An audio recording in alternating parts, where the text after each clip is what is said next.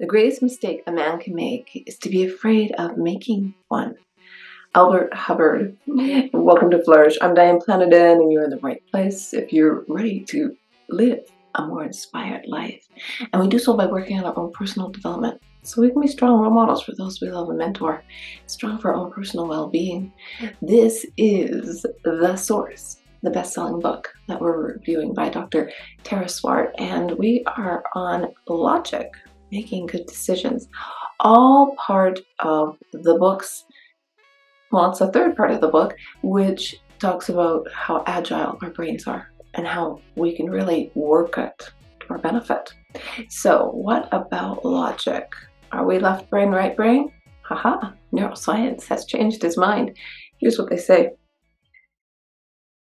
Mm, we used to believe that logical, analytical thinking occurred in the left half of the brain and creative or emotional thoughts in the right. However, modern neuroscience tells us that any sophisticated decision making utilizes both sides of the brain and is integrative in its nature. Brain scans of people making decisions show many different and apparently unrelated parts of the brain firing at once when they are thinking about a complex problem. All information flows from left to right, back to front, bottom to top, and in all cases, vice versa. The more agile and healthy the brain, the better this whole brain connectivity works. And she says there is a danger in logic. When weighing up pros and cons of a big decision, it's important to try and remember this. Although it's easy to get paralyzed by overthinking and decision fatigue, as a general rule, once we've made a decision, it tends to feel as if it was not as bad as we thought it would be. The key is to make a decision and then make it work moving forward. The weighing up of a logical decision making is complex and sophisticated. It's also highly energy intensive it is perhaps surprising that although the rumination that leads up to a decision requires mental energy, it's the point of decision itself that is the most energy intense for our brains. This explains why reducing the number of unnecessary choices in our day, what to wear, eat, watch, etc., is an effective way to conserve decision making energy for bigger and more important decisions yes, our brain does take up 20 to 30% of energy. However, the choice thing is an interesting point that I didn't really think about until I was holiday shopping recently. And I went into one of those big electronics stores just for a set of headphones. Just set of headphones, in, out, go, go. No, no. They must have had 300 different pairs. I'm thinking, your headphones, people. Please, just give me something simple. I don't have time to ruminate about 300 different sets of headphones. And yes, I was very decisive in my decision making and got out of there as soon as possible. It was overwhelming. It really was. so I understand what she's talking about. It's just too many choices. She does go into the neuroscience of the pattern recognition of the brain, and I'm not going to dive deep into that because we're trying to learn how to control our own situations. But she does say, as the brain attempts to devise the best response now, measuring the present situation against previous ones, we begin to ask questions. Does this make sense based on the data I have available? We then assess how this sits in our limbic system. Does it feel right? Our logical brain calculates likely outcomes and potential consequences, running a series of what if scenarios like a chess player planning future moves. And all of this is happening like automatically. But here is the thing our intuition either backs up or conflicts with the logical and emotional answers. We then decide which pathways are least risky to go with, hence the almost permanent lingering doubt that we could have made a better decision. The key here, the key here is that every decision we make, however logical, is always biased by emotion. So when you think you're taking the path of least resistance, maybe you're not. Maybe you're being too hasty, or maybe you're ruminating a little too long about it. But if you're aware that this is how everything works in your powerful source, the brain, then making those decisions, taking time to think, not letting emotion override your system, which is what happened when, you know, people went crazy in the housing market and there was like a hundred offers on one house. Mm, that's your brain in action and your emotions pushing your buttons. Similarly, she gives the example in the book about parents who are uh, no longer a couple, they're divorced, and if it was not a good divorce, those buttons continue to be pushed over and over and over again, right? So it's we're humans beings, this illustrates the fact that logic cannot function optimally in isolation. It works collaboratively with other modes of thought, especially emotions.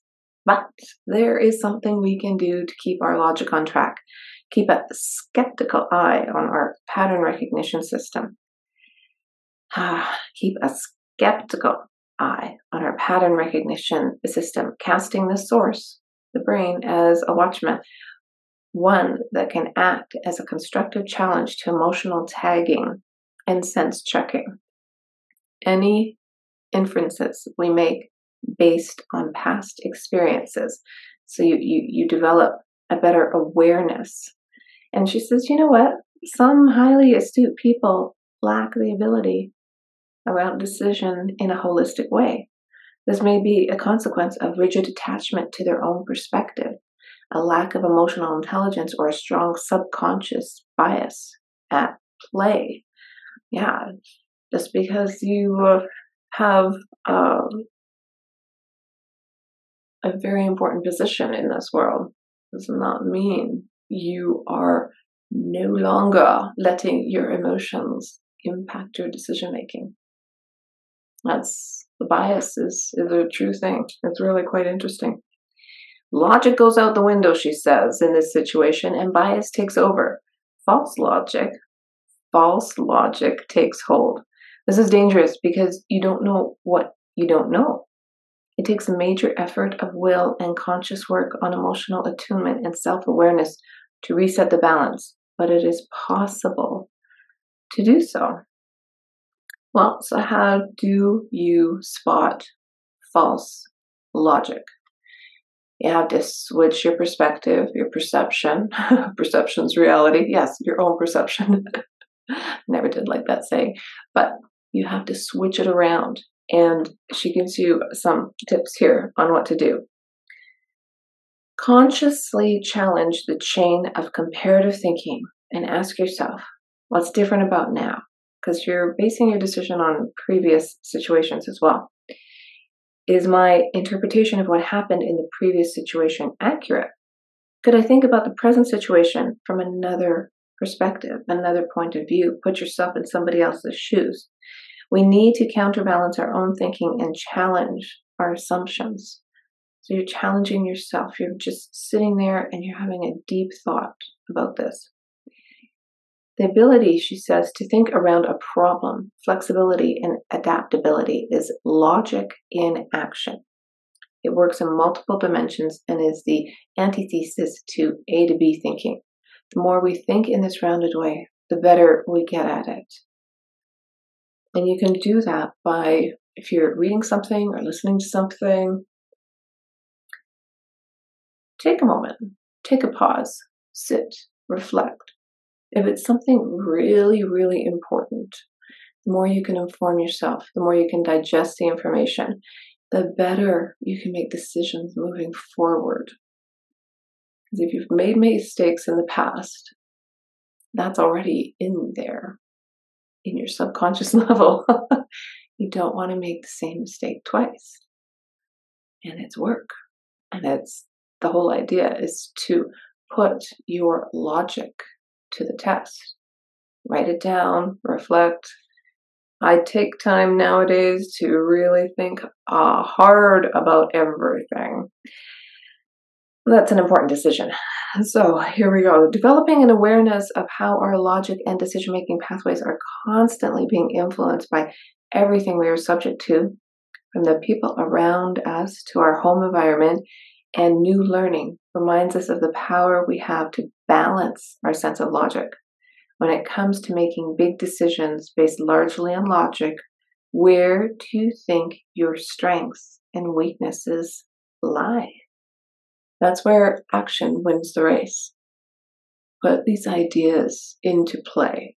What is important to you? And that's why I did each of the six suggested exercises separate because maybe you really need to focus on making better decisions, better choices, and filtering out unnecessary things that you do during the day that are just you know, using all that powerful energy for useless things.